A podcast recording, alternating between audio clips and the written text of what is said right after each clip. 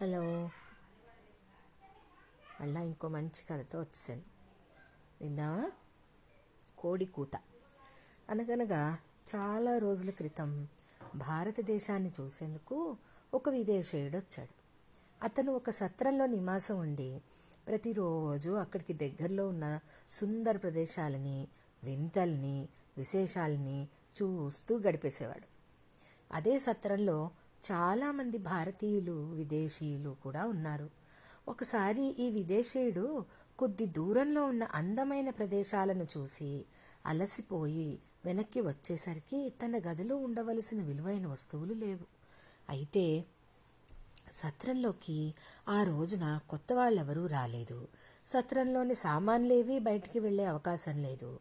అంటే విదేశీయుని వస్తువుల్ని దొంగలించిన వాళ్ళు ఎవరో సత్రం లోపల వ్యక్తులే అయి ఉండాలి సత్రపు యజమాని వెంటనే సత్రంలో తనకు అనుమానం ఉన్న ప్రదేశాల్లో అంతటా వెతికి చూసేశాడు. కానీ ఏమీ ప్రయోజనం లేదు. ఈ దొంగ ఎవరో ఇంటి దొంగే.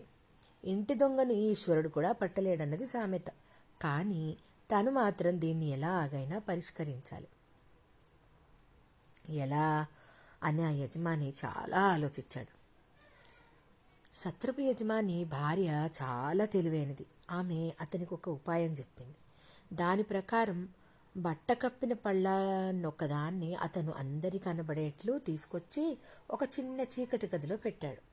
ఆ పైన సత్రంలో ఉన్న వాళ్ళనందరినీ పిలిచి అతను విదేశీయుడిని పరిచయం చేసి అతని వస్తువులు పోవటం గురించి చెప్పాడు.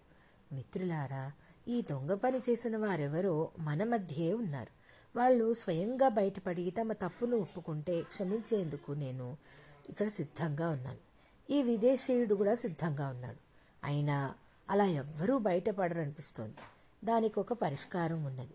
చూడండి చాలా రోజుల క్రితం ఒక సన్యాసి మన సత్రానికి వచ్చి తిరిగి వెళ్తూ నాకు ఒక కోడి బొమ్మను బహుకరించాడు. అది ఒక మహిమ గల కోడి. దొంగ పని చేసిన వాళ్ళను గుర్తుపట్టే అద్భుత శక్తి ఉన్నది దానికి. దానిని నేను ఈ చీకటి గది మధ్యలో బల్ల మీద పెట్టి ఉంచాను. మీరు ఒక్కొక్కరు ఇటువైపు నుండి గది లోపలికి వెళ్ళి లోపల ఆ కోడిని రెండు చేతులతోటి శ్రద్ధగా తడిమి అటువైపు నుండి బయటికి రావాలి. మహిమగల కోడిని దొంగ ముట్టుకున్న మరుక్షణం అది కొక్కరొక్కో అని కూతవేస్తుంది ఇక ప్రారంభిద్దాం. ముందుగా నేనే వెళ్తాను. మీరు ఒక్కరొక్కరుగా నన్ను అనుసరించి రండి అని గదిలోకి వెళ్ళి అవతల వైపు నుండి బయటపడ్డాడు. ఒక్కొక్కరుగా సత్రంలోని వారందరూ గదిలోకి వెళ్ళి గది మధ్యలో బల్ల మీద పెట్టి ఉన్న కోడి బొమ్మను తడిమి బయటికి రాసాగారు. కోడి చప్పుడు చేయటం లేదు. అలా బయటికి వచ్చిన ప్రతి వారిని సత్రపు యజమాని చేతులు పట్టుకుని అభినందిస్తున్నాడు. ఇక మిగిలిన కొద్దీ మందిలోనూ దాగున్న దొంగకు చోటలు పట్టడం మొదలయ్యాయి. తను ముట్టుకోగానే కోడి అరుస్తుంది. ఎలా? దొరకకుండా తప్పించుకోవటం ఎలా? అని వాడు ఒకటే ఆలోచించాడు. అంతలో వాడు వంతు వచ్చేసింది గది లోపలికి వెళ్ళి దొంగవాడు కోడిని కాదు కదా దానిని ఉంచిన బల్లను కూడా ముట్టలేదు. ముడితేనే కదా కోడి అరిచేది. ముట్టకపోతే అది అరవదు కదా తను పట్టడు పట్టుబడడు కదా అని ఆలోచించాడు. వాడు కోడిని ముట్టలేదు. అలా అని కోడి అరవకుండానే వాడు కూడా రాజాలాగా బయటపడ్డాడు. గది బయటే ఉన్న యజమాని సంతోషంగా వాడి దగ్గరికి వచ్చి రెండు చేతులు పట్టుకుని అభినందించబోతూనే ఆగి దొంగ దొరికాడు. ఇదిగో దొంగ అని అరిచాడు. బిత్తరపోయిన దొంగవాడికి తను ఎలా పట్టుబడింది అర్థం కాలేదు. తను కోడిని ముట్టుకొనే లేదు. అది అరవనూ లేదు. అయినా తన దొంగతనం యజమానికి ఎలా తెలిసింది? అందరూ బెదిరించేసరికి వాడు తన తప్పును ఒక్కొక్క తప్పలేదు. విదేశీయుడి సామాన్లన్నింటినీ తిరిగి ఇచ్చేశాడు. ఇంతకీ ఇంటి దొంగను సత్రపు యజమాని ఎలా గుర్తించాడు? కోడి బొమ్మలో నిజంగా ఏం మహిమ ఉన్నది? మన జవాబు ఏంటంటే కోడి బొమ్మను దూది లాంటి మెత్తటి పదార్థంతో చేశారు.